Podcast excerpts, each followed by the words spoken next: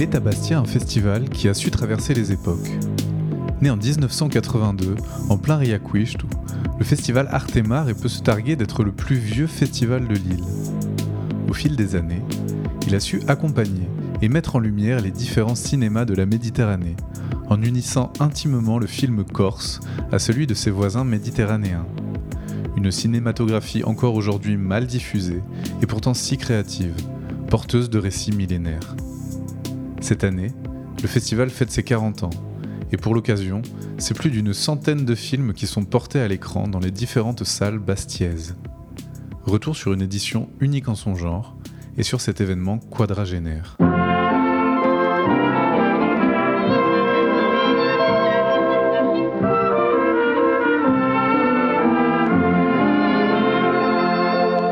82, euh, sur les ailes du Riaquist, euh, il y a une très très belle initiative qui consiste à, dire que la culture corse doit dialoguer avec toutes les cultures de la Méditerranée et que pour ce faire, ce serait merveilleux de mettre en place un beau festival de cinéma et d'accueillir des cinéastes de toute la Méditerranée.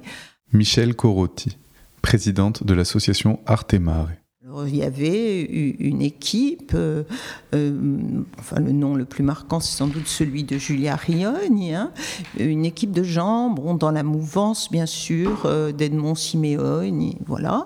Et ces gens-là proposent tout d'un coup presque 15 jours de cinéma et de rencontres à Bastia et c'est un événement pour toute la Corse. J'ai suivi le festival avant qui s'appelle Artemar. C'était en 84. Dominique Landron, critique cinéma à RCFM.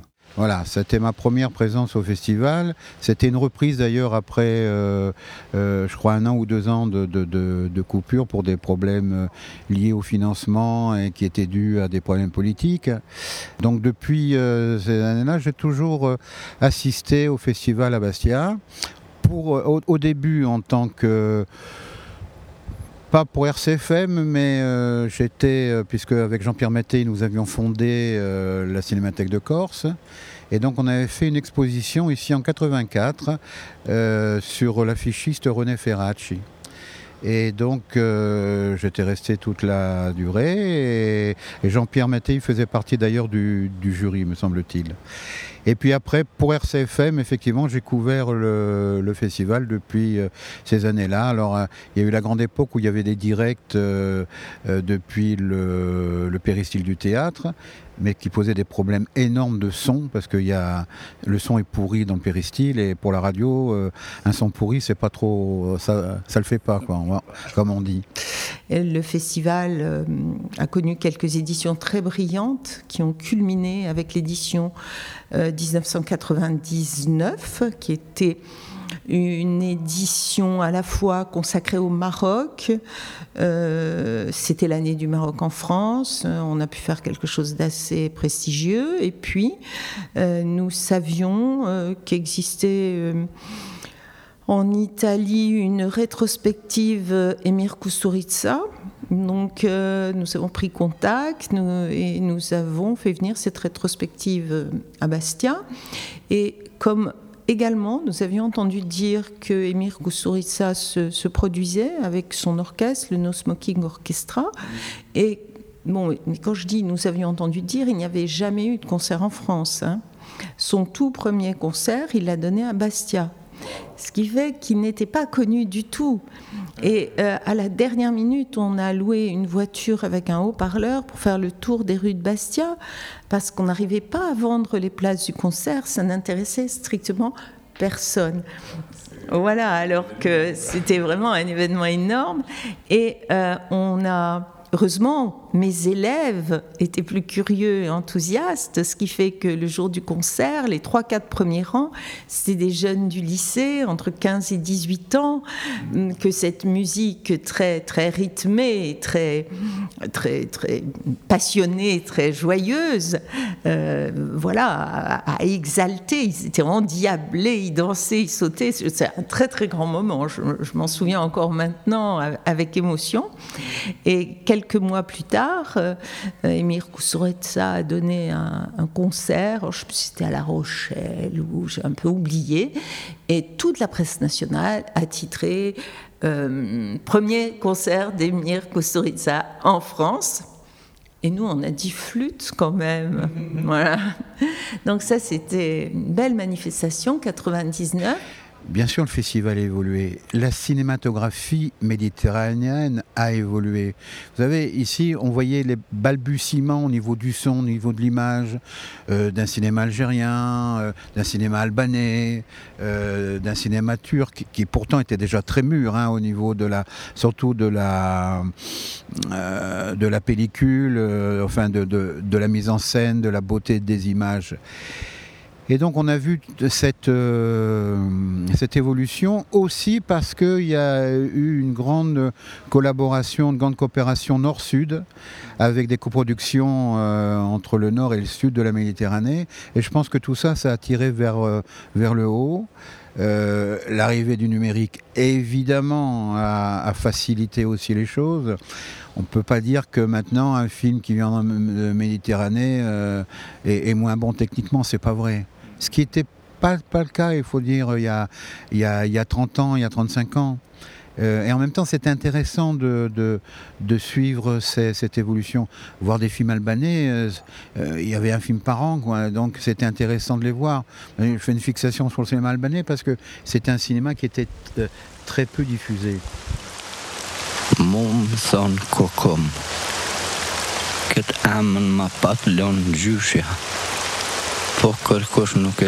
Çka do më thonë ky far.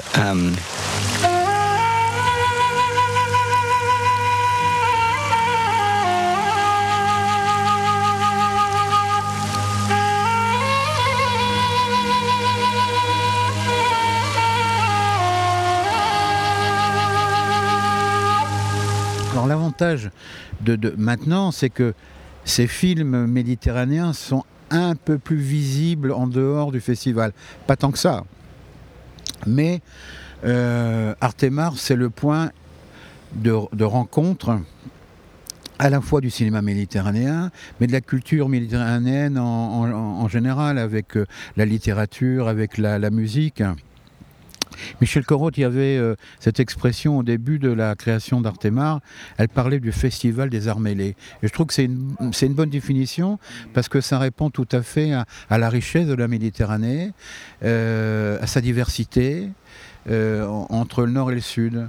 Et ce qui est important aussi, c'est d'avoir ce regard vers le sud euh, parce que Mathieu Lacave qui l'a, qui l'a souligné lors de la conférence de presse d'Artema, c'est que bon, c'est bien de regarder euh, effectivement euh, dans, dans, le nord, parce que, mais c'est bien de regarder aussi dans le sud. Et la Corse, à ce niveau-là, elle a une position centrale, elle a une position idéale dans le bassin méditerranéen. C'est un lieu de rencontre.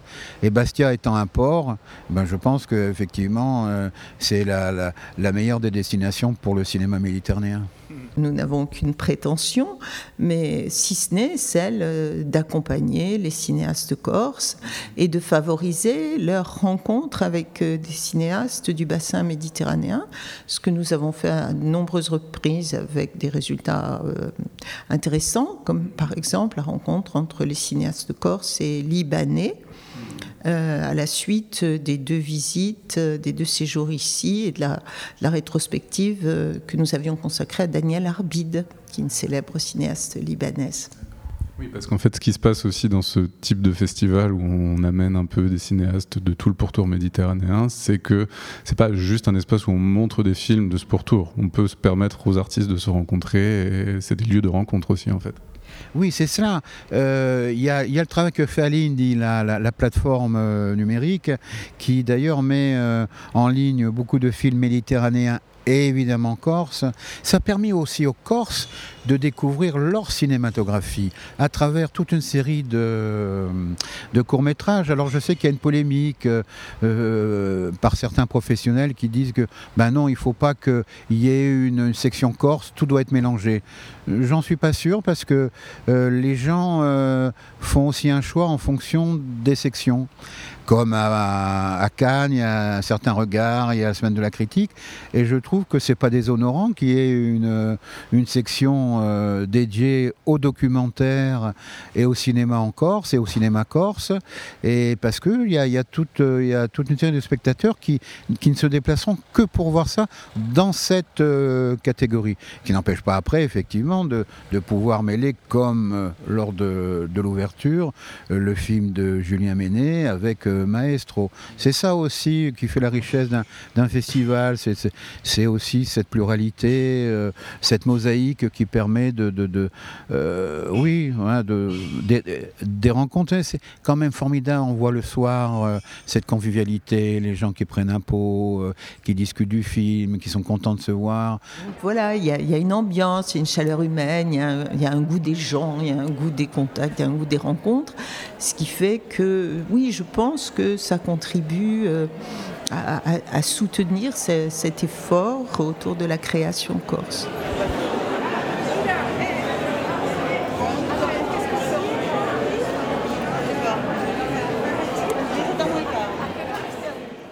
Comment ça se prépare un peu en amont un festival comme Artemare alors, euh, ça se prépare assez tôt en amont. cette année, la particularité, c'est que c'est les 40 ans du festival. Donc, c'est un, gros bébé. Mélanie Manican, coordinatrice du festival Artemar. Euh, on a voulu effectivement faire plein de cadeaux euh, au public bastier euh, à l'occasion de, cet anniversaire. Donc on a beaucoup de films. Pour donner un ordre d'idée, en règle générale, on est plutôt autour de 60 à 70 films projetés sur la semaine. Cette année, on est à 116 films. Voilà. Donc beaucoup plus de films, beaucoup plus d'invités, beaucoup plus euh, d'animations en tout genre. Donc une, une grosse fête qui peut être par moments un peu frustrante pour le public parce que ça leur demande de, choisir puisqu'ils peuvent pas tout voir, mais qui est passionnante et qui permet euh, d'avoir accès euh, à beaucoup de films euh, du pays méditerranéen et puis des fois même plus loin. voilà, c'est une semaine de fêtes, d'échanges, de rencontres, de découvertes aussi cinématographiques. Enfin, en tout cas, on espère que le, le public le reçoit comme ça. Et comment vous travaillez sur la programmation d'un tel festival? Alors, il y a différentes équipes, justement. Il y a une équipe de sélection pour le cinéma corse, il y a une équipe de sélection euh, bénévole, associative pour le cinéma d'école de cinéma.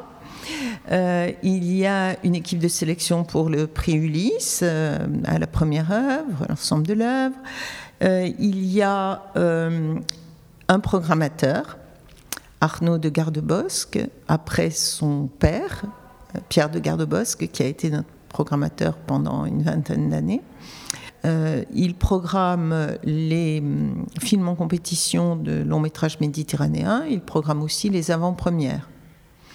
Par ailleurs, nous travaillons avec euh, euh, Christophe Bourseillet, tout en, entretenant des relations toute l'année avec Laurent Delmas et d'autres chroniqueurs récurrents de notre festival, pour choisir les films de la thématique. Euh, et puis, tout ça communique parce que finalement, euh, si vous voulez, que ce soit les films de la compétition, notre délégué va à Cannes, euh, moi je vois les films avec des liens, voilà, avant, donc on discute de cette programmation, de ce qui nous convainc plus ou moins. Euh, c'est bien qu'on soit tous enthousiastes sur ce que nous présentons, donc euh, dès qu'il y a un petit couac, on y réfléchit et, on, voilà, on renonce à certains films, enfin on essaie de faire en sorte de bien bien sentir notre programmation. Et euh, je crois que c'est comme ça, en communiquant entre nous. Il y a aussi Denis Parent qui présente les films et tout. En communiquant avec ce petit groupe qui suit le festival depuis tant d'années, euh, il me semble que c'est comme ça qu'on affine la programmation et qu'on fait en sorte qu'elle ait une espèce de cohérence. En tout cas, on essaie de faire en sorte que tout ça prenne un sens, euh, qu'il y ait des échos, qu'il y ait des rimes, qu'il y y ait un propos derrière tout ça. Voilà. Il y a trois compétitions. Une compétition du long métrage méditerranéenne, une compétition euh, du cinéma corse avec une section documentaire et une section fiction. Euh, donc avec cinq, films de chaque. On a aussi une compétition euh, autour des films réalisés par les écoles de cinéma méditerranéennes. Donc ça permet aussi de découvrir les cinémas émergents, les futurs talents. Euh, de la Méditerranée. C'est une compétition qui nous tient très à cœur. Et ensuite, il y a ce qu'on appelle le panorama et enfin les films thématiques. Donc trois compétitions, une compétition du long métrage méditerranéen, avec huit euh, films euh, en compétition, huit avant-premières, avec des films magnifiques et plusieurs pays représentés. Euh. donc Nostalgie pour l'Italie, les Harkis pour la France, Sous les figues pour la Tunisie, Les Repentis pour l'Espagne, Alma Viva pour le Portugal, Burning Day pour la Turquie, le Maroc avec Le Bleu du Caftan et l'Égypte avec La Conspiration du Caire. C'est vrai qu'on a la chance d'avoir huit films vraiment de qualité. On a eu la chance d'avoir pas mal de films qui étaient accompagnés par les réalisateurs ou par les comédiens. Et c'est vrai que pour le public, euh, découvrir ces œuvres, c'est important, mais pouvoir en discuter euh, avec les gens qui ont participé à la création, euh, ça allait encore plus. Et puis c'est l'état d'esprit du festival. Bah, c'est une programmation 5 étoiles, hein. notamment en compétition. Il n'y a pas un film mauvais en compétition.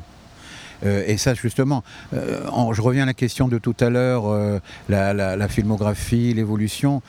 Euh, il y avait euh, dans, au début du festival euh, méditerranéen, vous aviez des différences énormes entre les films. Il y avait des purges, il faut dire les choses comme elles sont. et en même temps, c'était des gens comme Pierre, henri Delot qui, faisait la, sélection, ou Guy Brocourt. Après, donc, on a eu René Vial, et puis bien entendu, Pierre et Arnaud de Gardebosque. donc là, maintenant, c'est beaucoup plus. oui, c'est beaucoup plus égal. Mais franchement, euh, là, cette année, il n'y a rien à dire, il n'y a rien à acheter. En compétition, il n'y a vraiment rien à jeter, hein, vraiment. Et, dans les avant-premières, euh, il y, a des surprises formidables. Euh, et voilà. Et, justement, l'avantage, c'est de pouvoir découvrir justement des, films qui peuvent être fragiles, mais portés par un festival, ils prennent une autre dimension. Et le public est attentif à ça. Le public est très réceptif. Vous avez euh, un petit chouchou dans, les films euh, de cette année? Écoutez, moi, euh, La conspiration du Caire est un film magnifique, mais Alma Viva, le film portugais, est absolument remarquable. Sous les figues, le film tunisien est somptueux. Il y a un travail sur le son, la, musique. c'est un film de femmes, sur les femmes, avec des hommes qui ne sont pas vraiment l'exemplarité, c'est le moins qu'on puisse dire. Euh, mais voilà, non, non, il y a, des choses comme ça qui sont qui vous euh, qui vous interpellent. Euh, le film de Philippe Faucon, Arki, les Arki, c'est quand même le propos. Alors après, on peut dire oui, mais la, mise en scène elle est un peu faible et tout ça. On est plus proche du téléfilm et tout, oui, peut-être, mais ce que ça évoque, ça brise un tabou. Quoi. Euh, la trahison d'un État envers les siens, euh, l'armée qui trahit aussi ses, soldats. Euh, et, voilà. Et, donc c'est bien, c'est bien de le montrer l'année où on célèbre les, 60 ans des accords d'Évian et l'indépendance de l'Algérie. Jeune Algérien qui venait nous engager aux côtés de la France. Aujourd'hui, des terroristes manipulés par des pays étrangers ont apporté le malheur dans votre pays.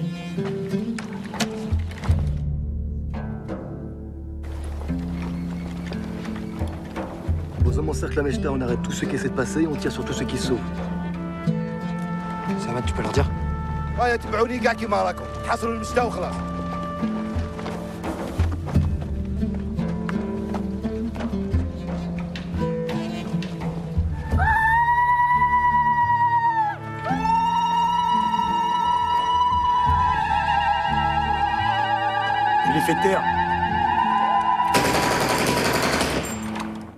Explique-moi sans mentir ce que l'armée va faire de nous. T'as deux choix. Tu peux signer un contrat d'engagement et intégrer une unité régulière. Dans ce cas, tu seras rapatrié en France lors du retrait de ton unité, mais tout seul. Mais ma femme? Non, c'est pas possible ça. Mais tu pourras l'avoir plus tard quand tu reviendras. Si ma femme et ma famille ne viennent pas, je refuse. Et dans ce cas, tu seras démobilisé. Et tu pourras rentrer chez toi en toute sécurité, avec une prime de démobilisation. Ça, c'est une balle pour la France, mon lieutenant. Ça, c'est encore une balle pour la France. Garde ton argent, mon lieutenant. Il y a tellement de films, il y en, a 116. Hein. Je ne vais pas vous donner 116 films, mais ce qui est à remarquer aussi, c'est la qualité de la production en Corse, aussi bien en fiction, en court métrage, que en documentaire. Euh, là, le documentaire qu'a fait Pierre Savali sur les SDF à Bastia, euh, qui a été récompensé d'ailleurs, qui s'appelle La misère est moins pénible au soleil, et c'est absolument remarquable, parce qu'il n'y a pas de voyeurisme. Euh, il met la caméra à la hauteur des, invisibles qui sont par terre, assis, et qui, réclament des sous. Et il parle avec eux, parce qu'ils n'ont pas l'habitude quand on leur adresse la parole. Et donc à la fois c'est un film de l'image, mais c'est aussi un film de la parole.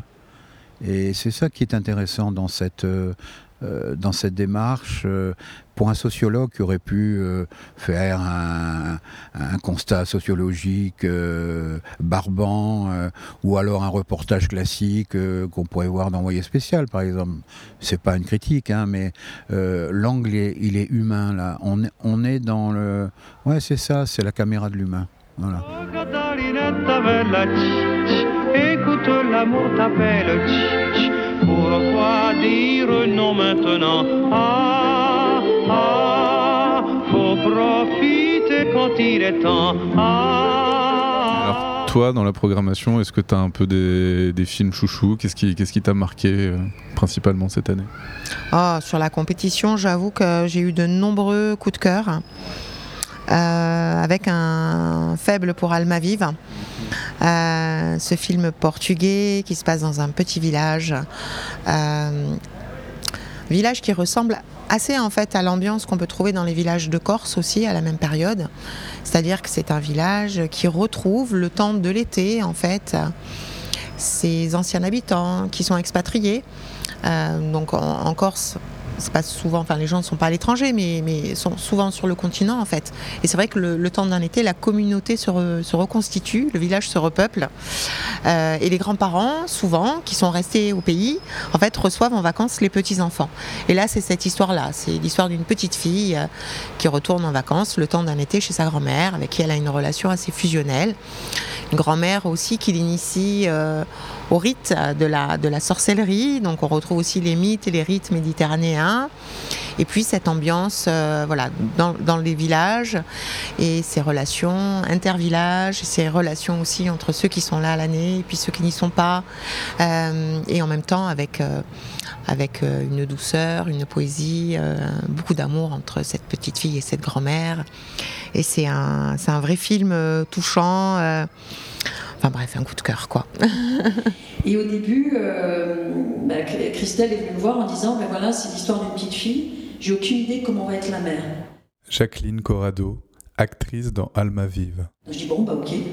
Mais, euh, mais c'est génial, c'est un cadeau pour une actrice. Parce que d'abord, c'est une confiance, euh, c'est un sublime cadeau quand un réel vient, vient me voir en disant euh, j'aime bien ce que tu fais, donc euh, ben voilà, on est parti sur des impros beaucoup et j'ai fait des propositions par rapport à la mère. Puis on est très vite tombé sur le fait que c'était très beau euh, et c'était déjà elle, c'était elle surtout, cette transmission entre la grand-mère et la petite fille et qui parfois saute une génération. On a ça dans les familles, parfois ça saute une génération. Et ça faisait sens pour moi qui connais bien cette culture parce que cette mère qui s'est un peu séparée du reste de la fratrie, qui est partie en France, euh, qui est une femme indépendante, on ne connaît pas bien l'histoire de son mari, etc., elle est au pays de Descartes. Donc elle veut s'éloigner un petit peu de, de ce truc non développé pour elle. Et c'est intéressant de voir que c'est la petite fille qui assume et accepte les- pleinement les traditions plus que la mère. Olha que esta garota não bate bem. Vou deixar a garota. Tens que ter muito cuidado, meu filho. Olha que o dom que tu tens pode te dar muitos problemas. Porquê? Porque tu tens o corpo aberto. Porque nisso nem toda a gente tem. Isso passa-se de família. Foi ela que matou as galinhas. A garota tem o diabo. São Jorge, Santo Guerreiro, defende-me e protege-me. Je crois que Christelle l'idée de, de filmer à hauteur d'enfant ne lui est venue que, que- que- avant le tournage. Et effectivement, ce qui est in- intéressant quand on connaît loin, euh, enfin moi ce qui me fascine, c'est euh, j'ai l'impression d'avoir une adulte mais dans un visage d'enfant. Et elle porte ça. Et, c'était très drôle parce que moi je l'ai connue à 3 ans, 4 ans, elle avait déjà une sorte de, vous savez, c'est des choses, ça s'explique pas, je sais pas, euh, une sorte de- de grande maturité avec ce visage d'enfant. Et un instinct, une compréhension immédiate de la scène, de... il y avait- je crois que la scène n'a pas été prise, il y avait une scène où elle devait s'effondrer en larmes, danser, repartir sur le scooter, rire. Première prise, elle le fait. Donc pour tous ceux qui sont comédiens ici, enfin, du coup, on sont un peu cons, les soi-disant pros, on sait qu'ils mangent dans des pros en fait. Mais euh, voilà, c'est- c'est- du coup, c'était un gros défi, c'était super. Bon, vous avez un message pour la réalisatrice peut-être? Bravo. Bon, ben, je lui transmets alors. Je suis désolée de ne pas pouvoir. Et merci d'être resté. euh. Ben, merci à vous, bonne soirée. Et puis, Alma Vive avec l'accent corse, ça fait quoi? Alma, Alma Vive. Ah, oh, Alma Vive. Oh, Alma Vive. Merci beaucoup, merci à vous. Bonsoir et merci. Puis cette compétition, voilà, elle est, euh, on va dire les, prix sont donnés par un, jury de professionnels qui est, très varié, euh, avec, euh, qui est composé, euh, par exemple, d'un, producteur, d'une poétesse, de comédiens, de réalisateurs, pour avoir un peu tous les aspects de la création, d'un ingénieur du son aussi, et, ça permet d'avoir un jury qui est très complet. Euh, très complémentaire aussi euh, et, et je crois qu'ils discutent euh, de manière assez difficile depuis quelques jours en fait et c'est très bien parce que c'est ce qu'on attend d'un jury en fait hein. Eh, bonjour, je suis Rodrigo Sorogoyen, eh, je suis réalisateur de cinéma et je suis ici à- dans le festival Arte Mare pour euh, présenter deux films, Que Dieu nous pardonne Asbestas, notre dernier film, et aussi parce que je suis président du jury, incroyablement. oui, oui, oui, euh, c'est vrai que tu fais, quelquefois tu fais des films, tu commences à raconter une histoire, tu veux raconter ou parler euh, d'une chose, après tu t'es rendu compte que tu voulais parler d'une autre. euh, donc c'est une, c'est une process euh, étrange, euh, bis- pas bizarre, mais très intense, très complexe, je crois. Donc c'est difficile de répondre à cette chose. Si je vois tout notre film, évidemment, il y a des choses que je peux détecter comme le, le rapport humain, les, les relations, des relations toxiques, des comportements pas très éthiques de notre personnage. Et donc ça, oui, ça nous intéresse. Je crois que la, la éthica, la, éthique, la morale, c'est une chose qui nous intéresse beaucoup à Isabelle et moi. Et, et aussi essayer de ne pas juger à notre personnage parce que normalement, notre protagoniste, ils font des choses pas géniales, mais on, euh, invite, on, oblige le spectateur à les suivre, à les essayer de comprendre, à ne pas juger, parce que je crois aussi que dans la vie, ça c'est très remarquable, très intéressant, ne, ne jugez pas. Oui, parce que vous arrivez à montrer un peu tous les aspects de ces, de ces personnages dans leur complexité. C'est juste des individus qu'on met à un instant T dans telle situation et comment ils se débrouillent dans cette situation, notamment pour Asbestas. On est dans le huis clos d'un petit village. Comment on fait dans un village quand il faut s'entendre sur euh, des choses qui sont pas forcément faciles? Comment on fait, je ne sais pas. c'est difficile. Et on n'a pas une solution, évidemment. Et si on doit avoir une solution, c'est la communication, évidemment. Essayer de se communiquer. Essayez pas d'être violent. Et laisser la violence dans le... Pas la dernière, sinon jamais. Non il doit être interdit. Mais c'est très difficile, évidemment, parce que l'être humain, il a un côté violent. Et, et bon, euh, on ne sait pas comment le faire. On, on et comme, sûrement comment on ne sait pas comment le faire, parce que c'est difficile de faire, c'est pour ça qu'on fait des films. C'est pour ça qu'on écrit cette histoire, parce qu'on veut, on voudrait savoir, on voudrait euh, pouvoir euh, donner un message pour nous, pour euh, se dé- débrouiller dans cette situation, mais aussi aux, aux spectateurs. Mais comme on ne sait pas, on écrit des films pour essayer de savoir. Je pense que le cinéma, c'est peut-être le dernier espace de liberté dans ce monde. Pour combien de temps, je ne sais pas, mais euh, euh, dans une société qui était carapassonnée, euh, qui est, on le voit actuellement avec les inquiétudes de, la planète, il faut profiter de l'instant présent. Et en plus, la Méditerranée a plein de choses à dire et c'est quand même le berceau de la civilisation. Et donc, c'est bien que voilà, c'est bien que les gens puissent avoir accès à cette civilisation méditerranéenne. Ça permet de montrer euh, ce qui, les, cinéastes, ce sont des témoins. Euh, à travers la fiction ou à travers le documentaire, ils montrent notre société et notre société méditerranéenne, qui bien entendu épouse euh, l'évolution du monde, mais parfois c'est une évolution qui est à contresens aussi.